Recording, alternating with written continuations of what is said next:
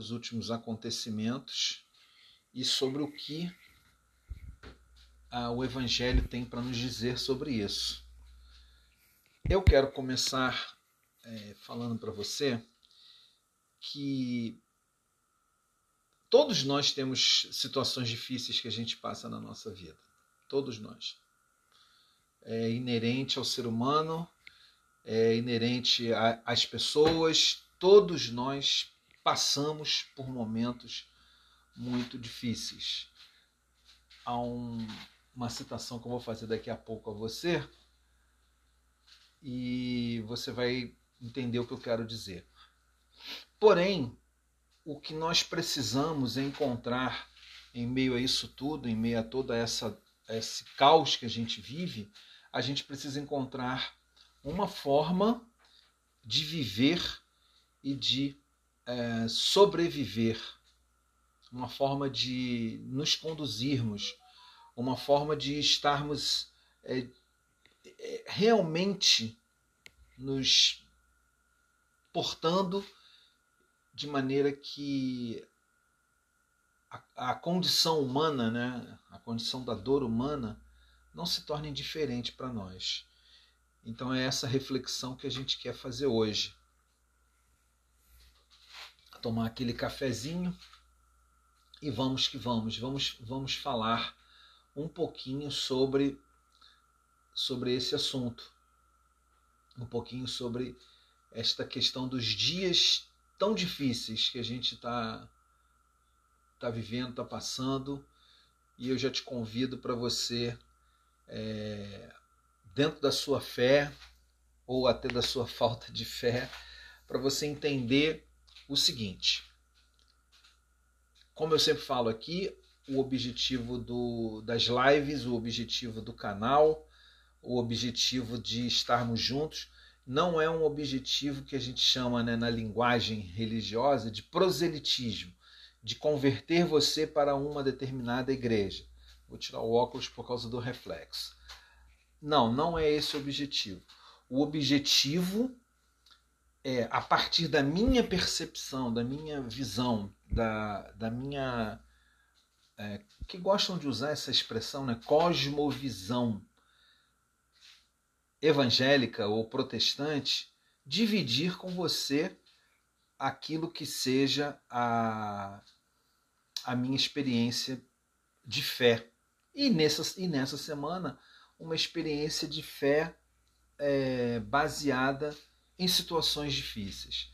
Antes da gente falar das situações difíceis que aconteceram, vou falar de uma situação difícil que aconteceu comigo. Porém, antes de mais nada, já convido você, se você não é inscrito no canal, você se inscrever aí no canal, tá? A você já deixar o seu, o seu like. E se você quiser, você pode também comentar aí, o chat está aberto, você pode fazer comentários sobre esse assunto, sobre é, crise, sobre situações difíceis, você pode fazer comentários sobre muitas coisas que estão nos abalando, nos afetando nesses dias e você é super bem-vindo aqui no nosso no nosso bate-papo. Né? Eu sei que talvez muita gente não não goste de compartilhar as suas dores, os seus problemas, as, as, as suas dificuldades. Porém, é, faz parte da vida. Faz parte da vida a gente enfrentar batalhas, enfrentar lutas, enfrentar momentos de extrema dificuldade. Essa semana eu passei por uma, uma cirurgia, segunda cirurgia que eu enfrento na minha vida. Já aos 60 anos, graças a Deus, não, não sou de passar não, não fui de passar por cirurgias, de ter que enfrentar cirurgias e etc. É, porém, essa semana eu fiz uma cirurgia. Não é uma cirurgia complicada, é a cirurgia da, da tirada da vesícula, né? lá aquelas pedras que ficam na, na vesícula da gente e pode causar algum, algum tipo de problema. E uma coisa interessante que aconteceu, apesar de eu ter sido avisado pelos, pelos, pelo médico, pela equipe, pelo, pelo anestesista, de que tudo ia ser é, feito de uma forma tranquila, que eu não teria problemas, etc. e tal, eu tive uma experiência muito interessante. Quando eu acordei, eu já estava no quarto de volta, eu já estava é, dentro da, da, do quarto lá que eu, me foi reservado, e eu comecei a voltar do, do efeito da anestesia. E num determinado momento, eu comecei a ter uma crise de choro muito grande, muito grande. E no meio dessa crise de choro, a, a situação foi a seguinte. Eu comecei a falar e provavelmente eu devo ter falado outras coisas que eu não me lembro, mas essa é esse fato eu me lembro bem. Eu comecei a perguntar a, a auxiliar de enfermagem, também a Adriana que estava lá no quarto, o que que tinha, vocês tinham feito comigo? Por que vocês fizeram isso comigo? Por que, que vocês me é, atingiram dessa maneira? Foi uma coisa muito curiosa, foi assim algo muito muito estranho esse esse comportamento. Porém, depois eu levei para terapia. Eu faço terapia, né? Recomendo que você faça também, se você não faz ainda é, eu levei para minha terapeuta aquela, aquela situação e falei para ela por que, que eu tive essa esse momento assim, essa catarse, essa loucura de o que, que vocês fizeram comigo, o que vocês fizeram comigo.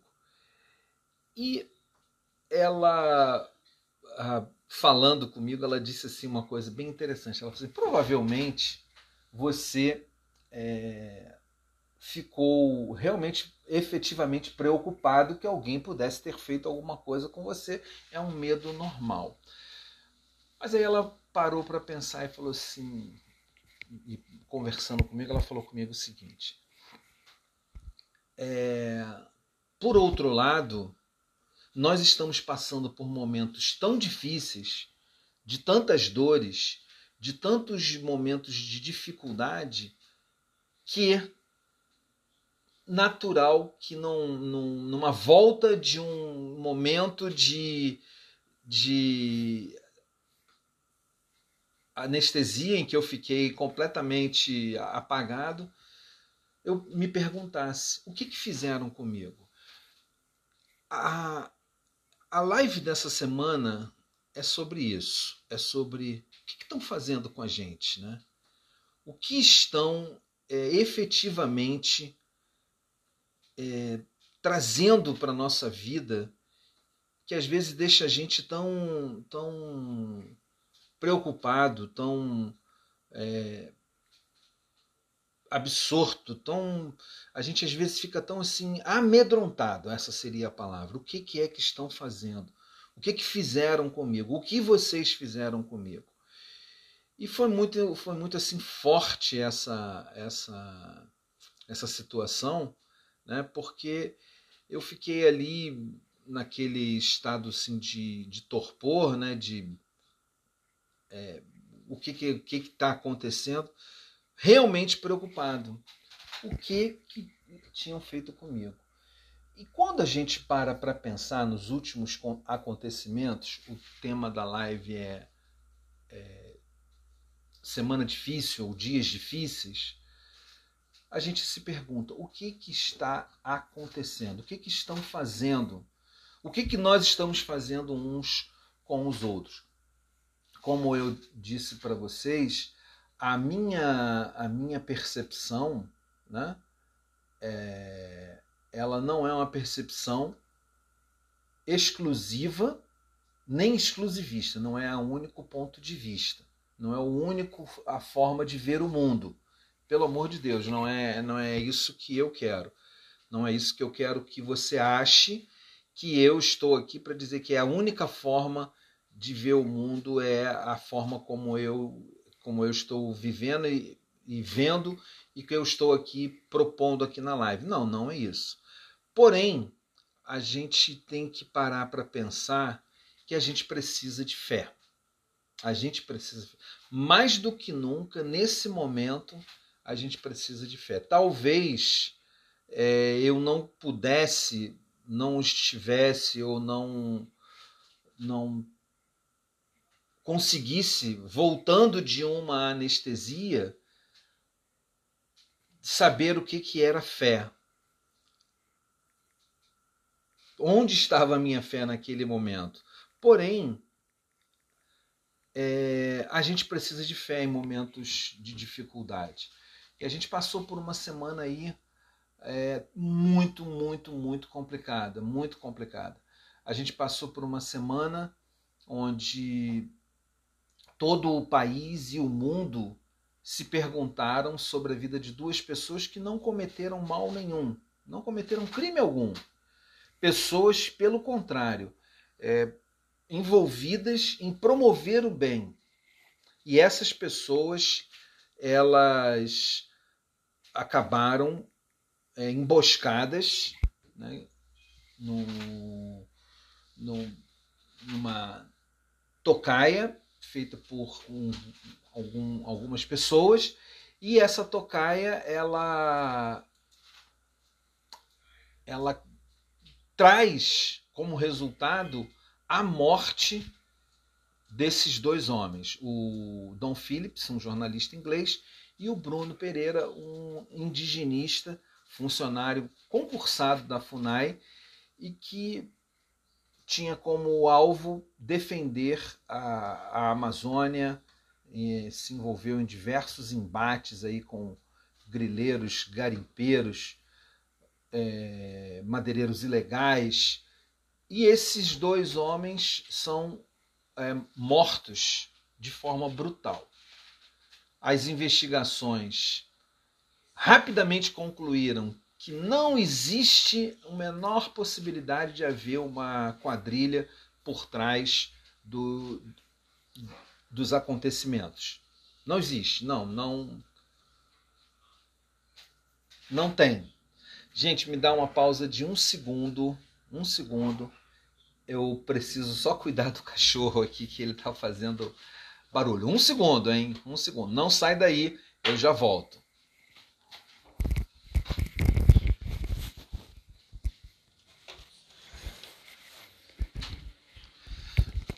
Desculpa aí, eu voltei.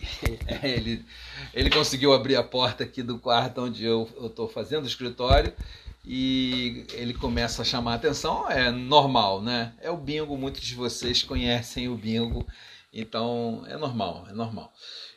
Então você tem essa situação do, do é, do Bruno e do Dom lá na Amazônia e você se depara com é, essa brutalidade que aconteceu no, nesse crime. Por, por somando-se a isso, você tem é, a denúncia de diversas é, situações que ocorrem lá na, lá na Amazônia e as autoridades parece que não, não se importam. Você tem as chuvas em Pernambuco onde as pessoas perderam praticamente tudo. Centenas e centenas de pessoas é, perdendo as suas casas, perdendo os seus bens, perdendo a, a, a possibilidade de dar sequência na vida. A Adriana já botou aqui, olha, eu me questionei onde está Deus nesses acontecimentos. Então fica comigo que aqui a gente vai falar um pouquinho sobre isso. Onde é que Deus entra nesses acontecimentos? Né? Gente, apesar de frio hoje, eu estou com calor. Não reparem. Então, onde que, que as coisas estão acontecendo, ou como as coisas estão acontecendo? Então, você teve lá o, o, o, o temporal, as chuvas fortes em Pernambuco.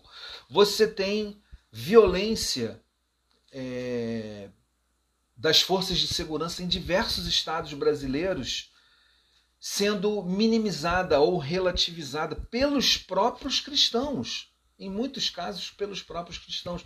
Eu falei na live da semana passada e falei também num, num vídeo, e eu não publiquei vídeo novo essa semana, recuperação da cirurgia, etc.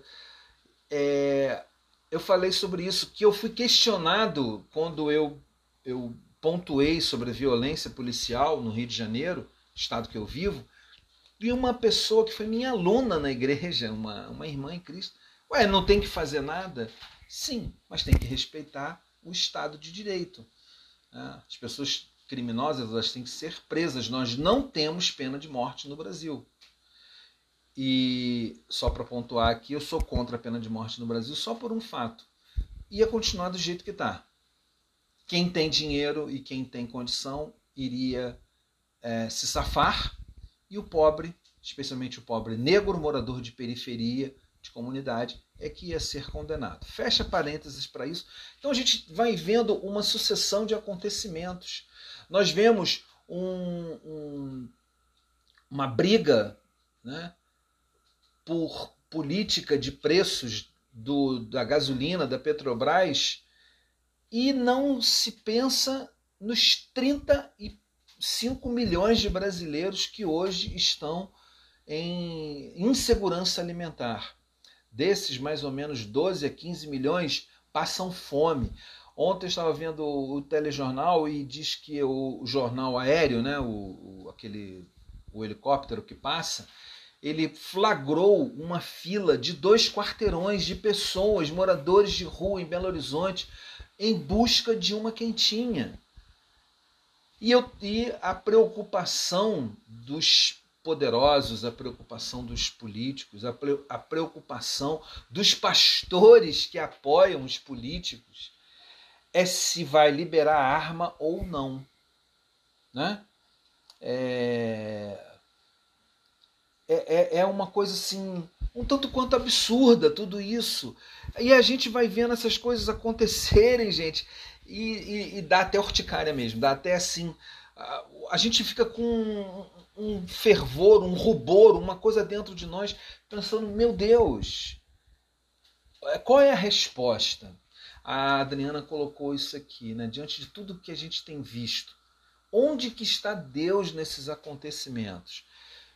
Eu quero então começar a refletir com vocês a partir de um acontecimento que está nos evangelhos. Como eu falei ainda agora, no início dessa live, eu não estou aqui para levar você para minha igreja, para uma igreja, para um templo, não. Eu quero, porque eu quero para mim. Eu quero para mim em primeiro lugar.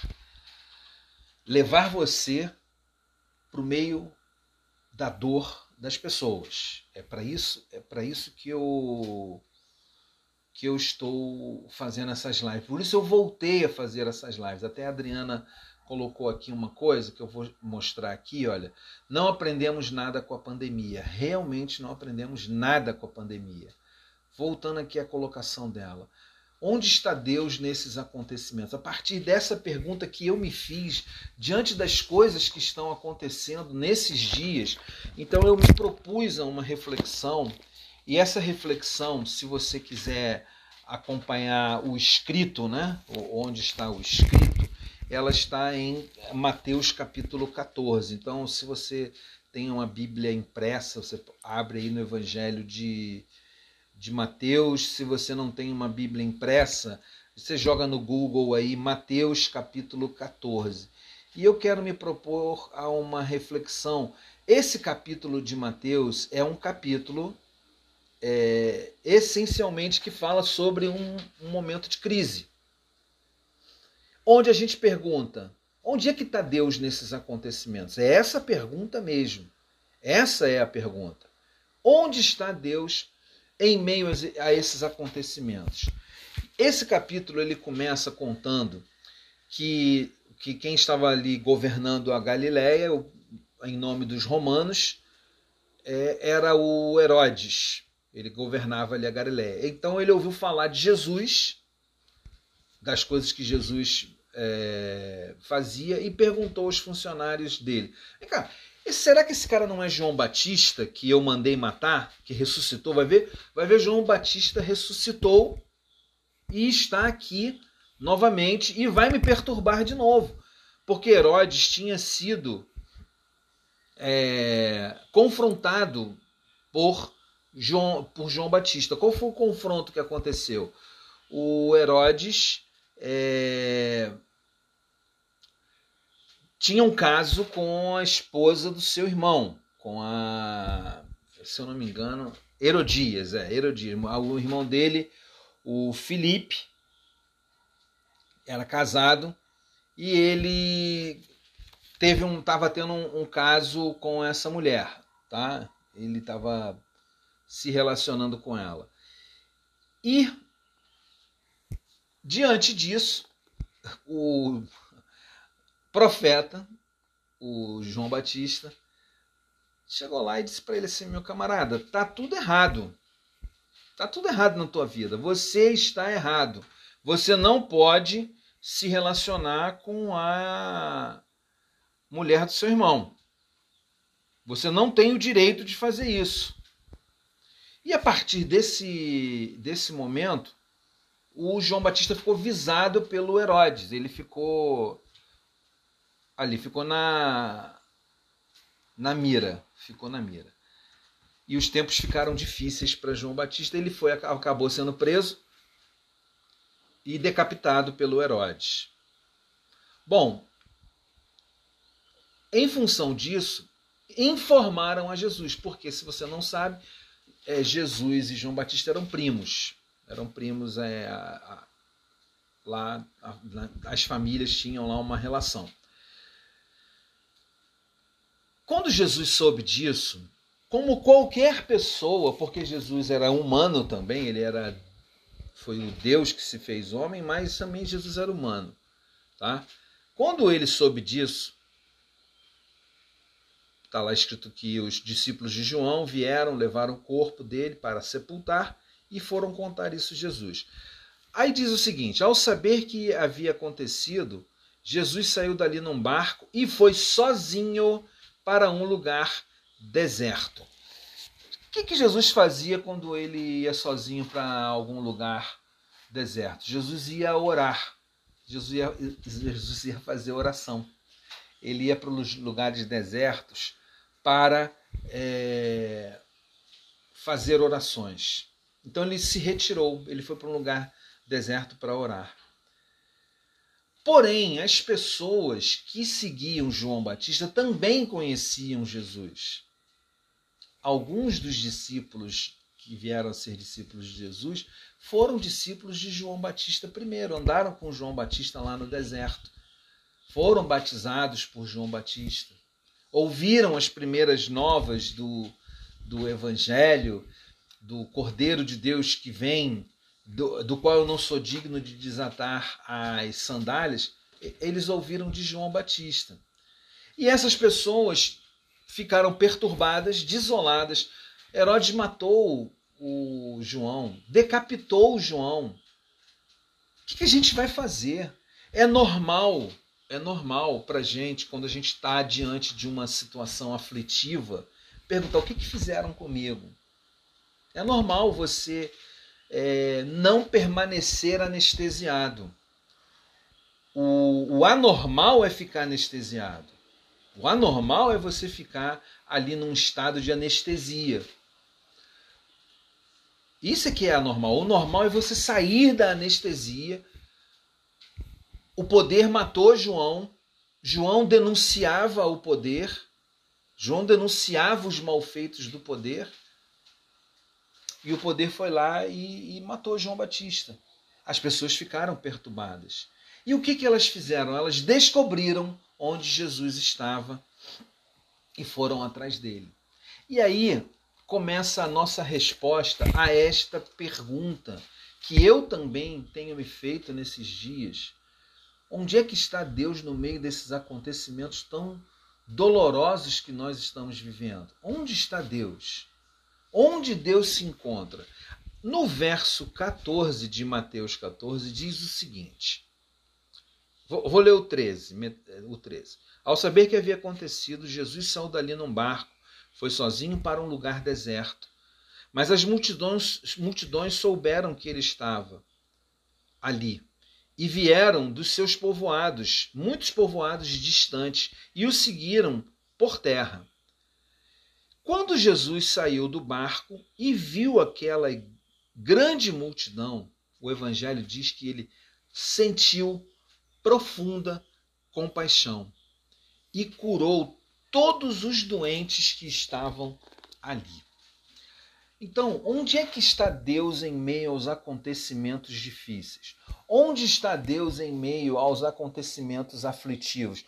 Onde que Deus se localiza quando a gente vê coisas terríveis como uma tempestade em Pernambuco que leva tudo de gente, gente pobre, leva sempre das mesmas pessoas.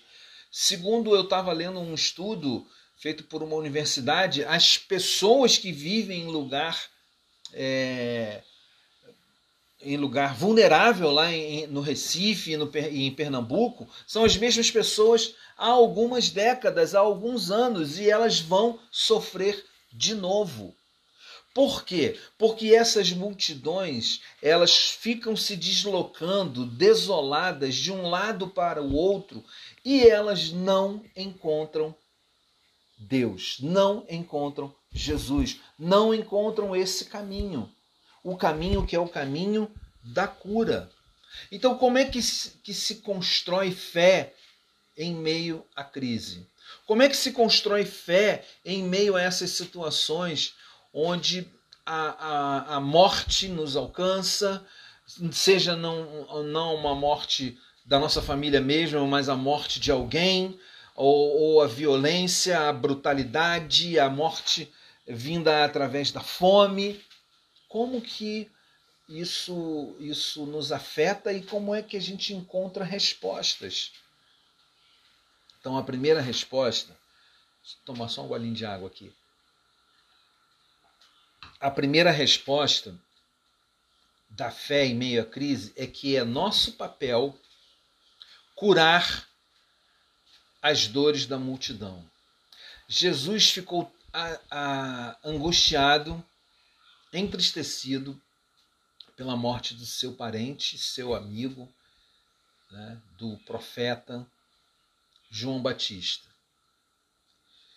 E ele se retirou para orar para buscar forças espirituais, buscar um consolo espiritual. Só que as multidões estavam desoladas.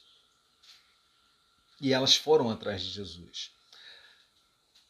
Eu imagino que, se fosse nos tempos atuais, tempos em que, ah, numa reunião dentro do palácio do governo aqui do nosso governante, do nosso chefe do executivo, presidente da República, uma reunião de religiosos. A solução para o problema foi distorcer o evangelho dizendo que se Jesus é, tivesse pistola à disposição dele naquela época, ele teria comprado uma, que é uma distorção, porque se você lê o texto e ler e estudar, você vai ver que não é isso que acontece. Jesus diz dois bastas, como bem lembra o Caio Fábio. É uma pregação até antiga do Caio Fábio, você pode achar lá no canal dele. Se eu não me engano, tem dois anos ou três anos essa, essa mensagem. É, as armas, a espada e dois bastas. Jesus fala dois bastas. Um que bastava aquelas duas espadas que estavam ali. E o outro basta quando um dos discípulos, que provavelmente foi Pedro, levanta a sua espada e corta a orelha do, servo do sumo sacerdote, ele diz basta. E não só diz basta, como ele vai lá e cura a orelha daquele homem. Ou seja, em meio à crise, ao invés de pegar uma arma para resolver a crise, Jesus cura as pessoas, seja qual for a crise, seja qual for a dificuldade. Jesus cura as pessoas. Jesus se importa com a dor das pessoas. Nessa reunião que aconteceu no Palácio do Governo, com religiosos, um religioso, que eu não sei qual é o nome dele, insiste, sim, é bíblico. Jesus mandou comprar arma sim, presidente. Eu não sei quem é aquele rapaz. E ele não lembra dos bastos. E ele não lembra que o próprio Jesus diz para aquele que puxou a espada: guarda tua espada, porque aquele que puxa da espada, pela espada, morrerá. Então, quando há um momento de crise como esse, por exemplo, crise na Amazônia, agressão, agressões repetidas, repetidas e continuadas aos povos originários, à floresta. Ontem um cara foi flagrado, não foi na Amazônia, mas foi aqui no, foi no, no meio oeste, né? entre Mato Grosso e Goiás. O cara é, desmatou o equivalente a cinco campos de futebol de uma área que é um corredor ecológico para os animais do cerrado, para as é, antas, o, o, os animais lá do cerrado. Cinco campos de futebol. E falou que não, não, não tô nem aí. O que importa é o lucro. Jesus não, Jesus ele, ele se importou. Ele viu as multidões e sentiu compaixão. Então, como eu estava dizendo, eu fico imaginando se fosse hoje, Jesus seria chamado no, no gabinete lá, né? E aí, Jesus, mataram um profeta. O que, que você vai fazer? A sugestão que seria dada a Jesus seria: vamos comprar umas pistolas, vamos atirar também, vamos matar também. Esse evangelho da beligerância já tem sido denunciado por pessoas que entendem que só o amor pode construir algo diferente na sociedade, mas ainda tem cristão que acredita nisso. E eu quero dizer para você, se você é um cristão e está aqui assistindo, ou alguém vai passar essa live para você, ou em algum momento você vai ouvir essa mensagem, tá? vai ficar no, no podcast que eu tenho lá no, no, no Spotify também, é o Evangel Espiritualidade Sem Amarras, você pode procurar.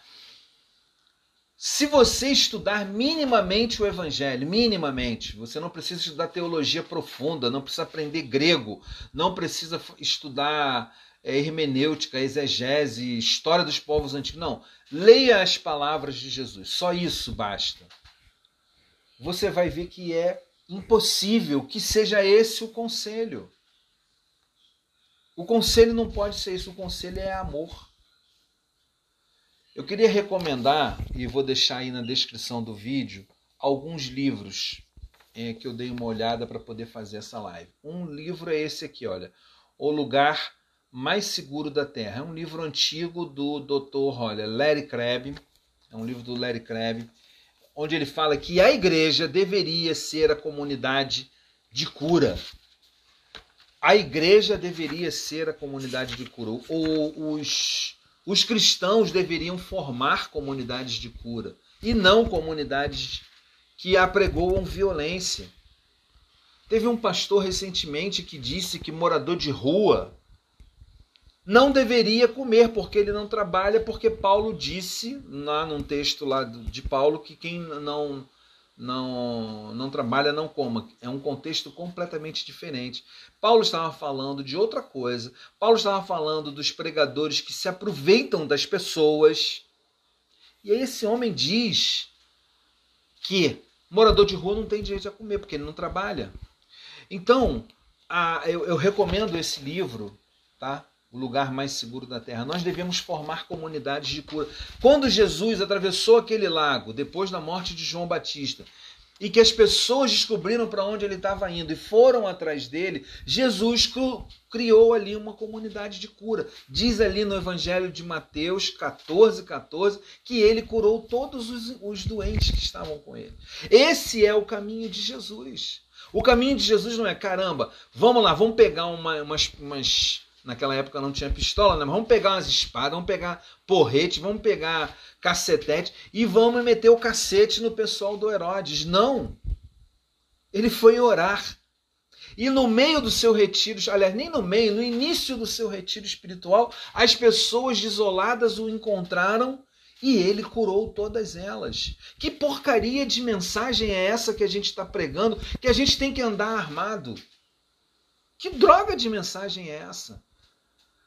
O Henry Nouwen, nesse livro do do Larry Crabb, o Henry Nouwen tem uma citação dele que o, que o Larry Crabb faz, que ele diz o seguinte: se a igreja tem futuro, é um futuro com os pobres, sejam do tipo que forem.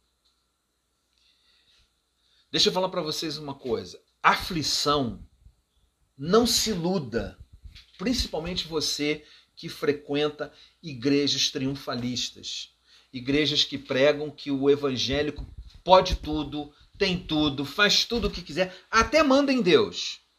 Até determina para Deus o que Deus tem que fazer. Não se iluda. Aflição não é câncer, aflição não é doença.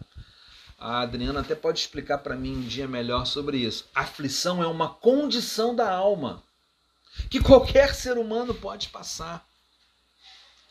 E que as pessoas só não veem às vezes a sua aflição porque você cria um personagem. E aí tem um livro do Brennan Manning chamado O Impostor que Habita em Mim. Você cria um personagem, inclusive às vezes um personagem religioso, para você fingir que você não sente aflição. aflição é uma condição. Aquelas pessoas ficaram aflitas e Jesus cuidou delas. Aquelas pessoas ficaram aflitas e Jesus se importou com elas. Ele curou a, as dores da multidão. E só existe uma forma da gente começar esse processo: é a gente estando no meio da, da multidão. Eu quero recomendar. Chegou ontem, já estou na metade. É o aqui, deixa eu botar aqui. O curador ferido servir na sociedade contemporânea, ou ministério. Ministério aqui, é, eu sempre digo, não é o nome da sua igreja ou a placa da sua igreja. Ministério é serviço na sociedade contemporânea. O Henry Nouwen, esse é um clássico dele, o, o, o livro dele falando sobre como trabalhar no meio da, da, da sociedade contemporânea, uma sociedade que vive só o agora, e ele fala: não existe forma de você servir as pessoas e cuidar das, das dores delas se você não estiver no meio delas. Vai ficar trancado dentro da sua igreja, lá cantando com a mão para o alto.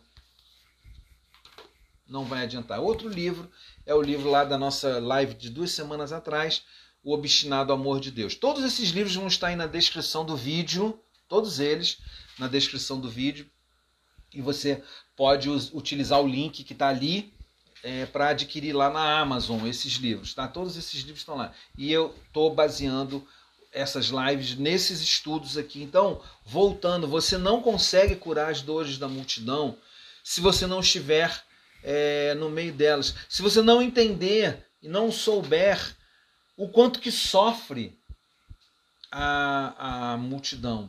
Não é só percepção, não é só estatística. É envolvimento.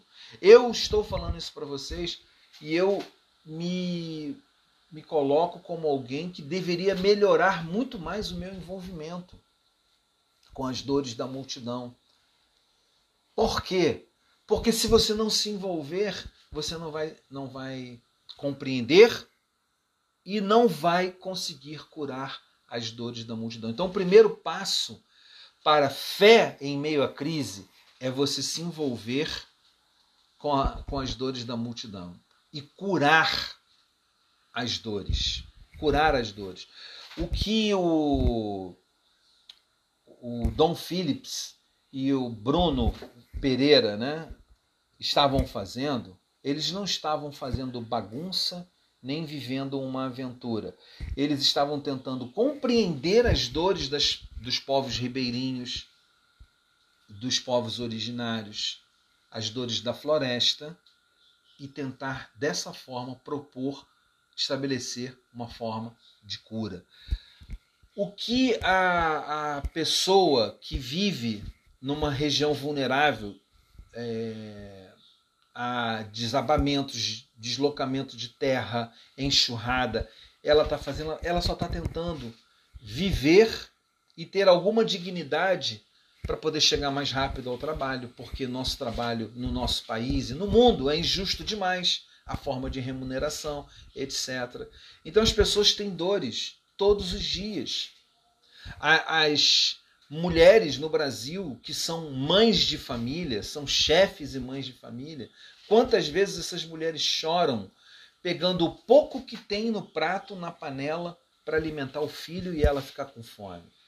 Se eu não souber disso, se eu não entender isso, se eu não compreender essa dor, se eu não estiver no meio delas, como Jesus fazia, não, não faz sentido, vai ser só discurso.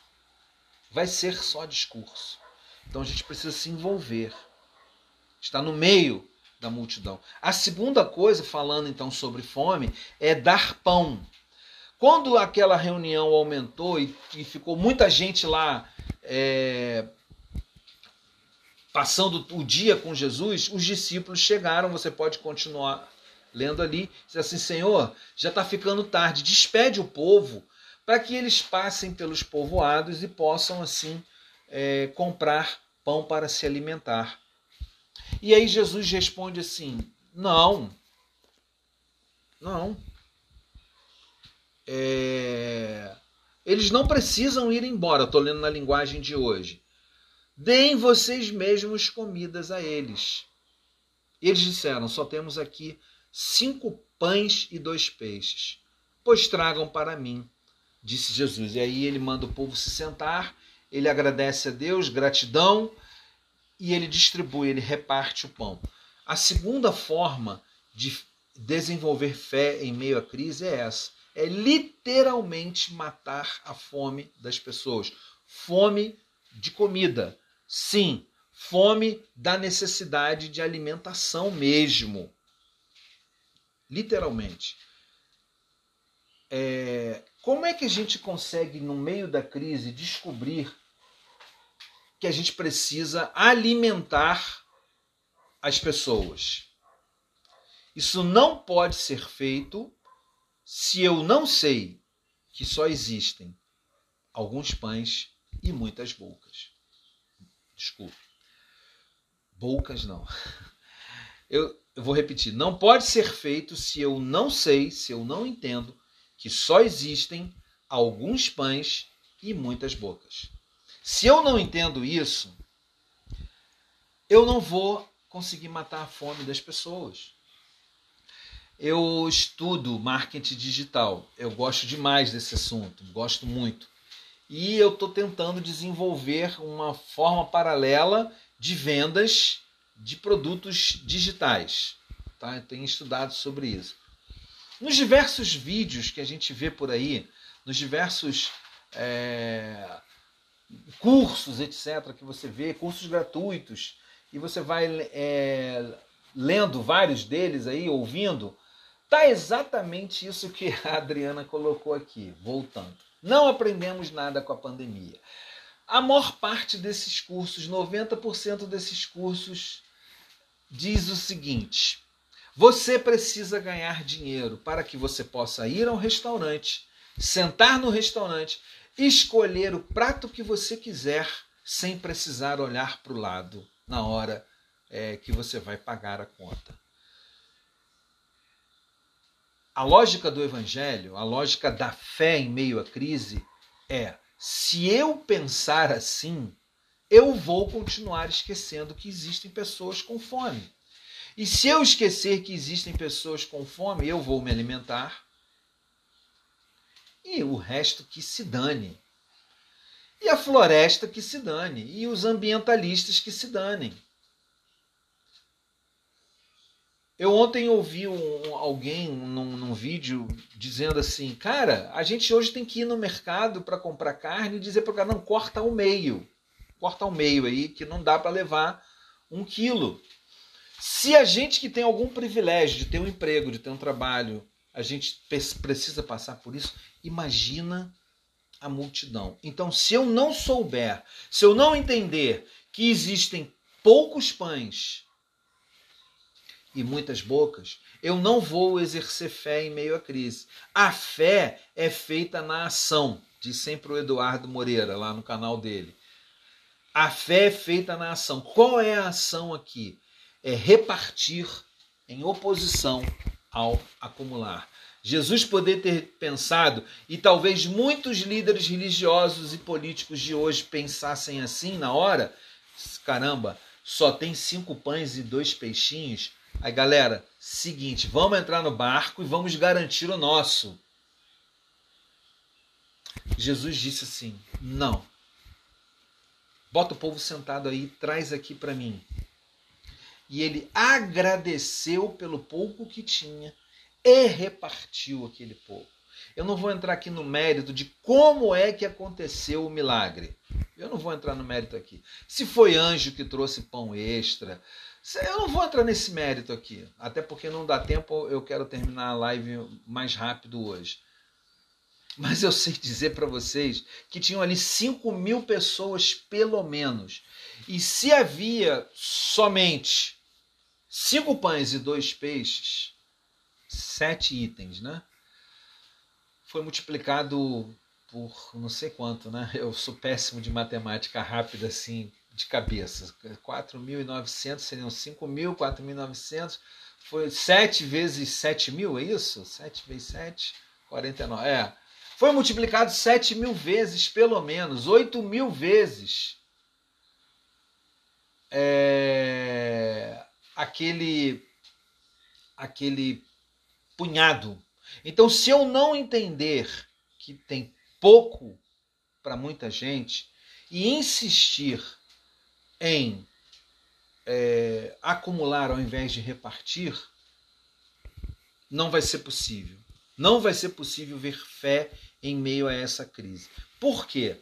O resultado, quando eu faço segundo o caminho de Jesus, segundo a lógica de Jesus, o resultado é o seguinte: quando eu reparto, existe sobra.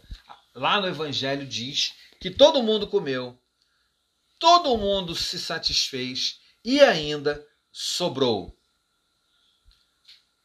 Ficaram satisfeitos e os discípulos ainda recolheram doze cestos cheios dos pedaços que sobraram. Que que é isso, gente? Quando eu reparto, existe sobra. Então, voltando, fé em meio à crise, primeiro, é envolver-se com a dor da multidão. Segundo, é realmente, literalmente, literalmente, repartir o que eu tenho para diminuir a fome das pessoas. E aí, terceiro, vem o ciclo de Jesus. Quando acabou tudo ali, sabe o que Jesus fez de novo? Jesus, de novo, se retirou, ou, no caso, ficou naquele lugar para orar de novo para recarregar as baterias espirituais dele. Ele ficou sozinho. E aí, fé em tempos de crise, em, em tempos difíceis, requer que a gente recarregue nossas baterias espirituais. Ele foi orar novamente. Então a fé, ela não funciona se eu me afasto do caminho de Jesus. Não é se eu deixo de ser religioso ou participante de algum credo específico ou sigo alguns dogmas. Não, não é isso. É se eu deixo o caminho. Qual era o caminho de Jesus? Oração, ação, oração, ação, oração, ação. O caminho de Jesus era oração, envolvimento com as dores das pessoas. Oração, alimentar as pessoas, tirar as pessoas do estado de indigência, de fome, de miséria, de dor, de abandono. Esse é o caminho de Jesus. Acabou aquele feito, ele foi orar novamente.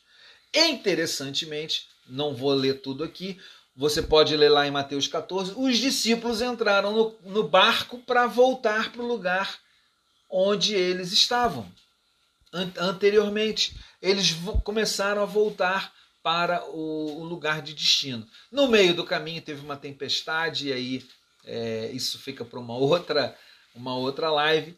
O, o Jesus foi andando sobre as águas, Pedro viu, duvidou, falou: se é você mesmo, manda eu andar sobre as águas também. Andou sobre as águas. Depois ele ficou olhando as, as ondas da tempestade e começou a afundar. E Jesus o salvou, o mar se acalmou. E aí a gente pensa: opa, esse foi o grande milagre. Não. O grande milagre da fé em meio aos tempos difíceis não é andar sobre as águas.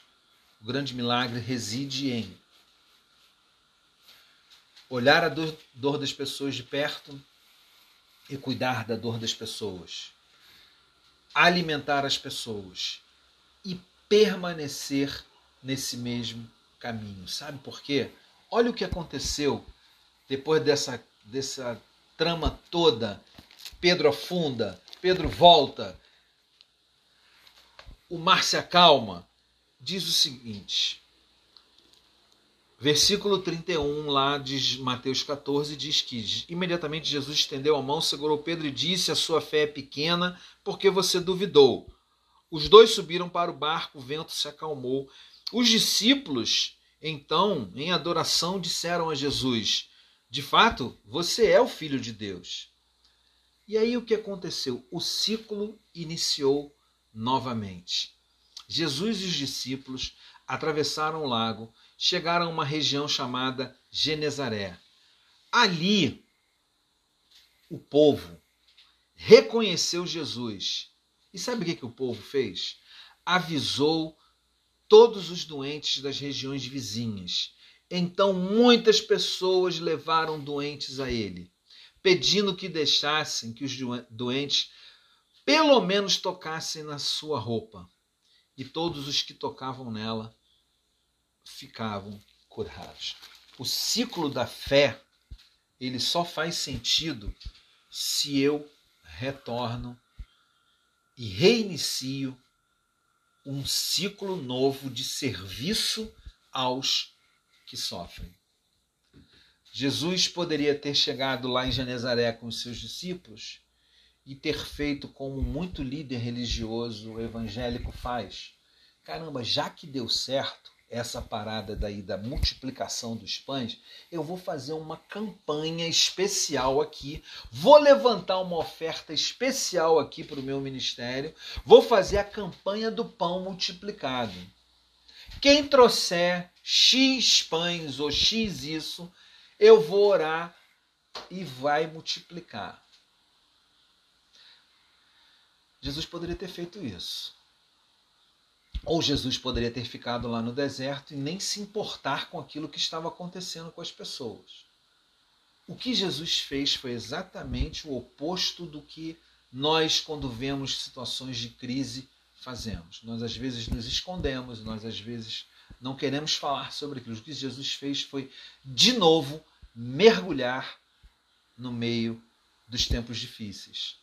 Ele viu as pessoas as pessoas o reconheceram, as pessoas trouxeram doentes, trouxeram esfomeados, trouxeram pessoas sofrendo e ele começou a atender aquelas pessoas todas novamente. Então a fé em tempos difíceis, ela é uma fé para nos dar um entendimento de que nós precisamos estar sempre atentos àquilo que está acontecendo à nossa volta. O Henry Nouwen, nesse livro que eu citei aqui, O Curador Ferido, ele diz que uma das atenções que a gente precisa ter é as nossas próprias feridas. Porque as nossas próprias feridas são como que portais para nós tocarmos as feridas das outras pessoas. E assim levarmos cura, alento, é, levarmos é, alívio para essas pessoas. Era isso que Jesus fazia. Quando terminou o ciclo daquela multiplicação de pães e dele andar sobre as águas, ele poderia ter repousado sobre o sucesso daqueles acontecimentos e ter expandido a sua mensagem de uma forma pragmática. Não. Ele voltou para descobrir onde haviam mais pessoas sofrendo para se envolver com elas. Eu não acredito é, mais, eu não acredito mais num evangelho que se desloca dos acontecimentos do chão da existência, do dia a dia, para ser um evangelho apenas dos templos fechados, do faz parte. É bom, sim. Mas o evangelho que faz sentido é o evangelho de Jesus, é o ciclo de Jesus. Estar aonde estão aqueles que precisam de ajuda, que precisam de cuidado, que precisam de é, empatia, que precisam de serem acalentados. Né? É isso que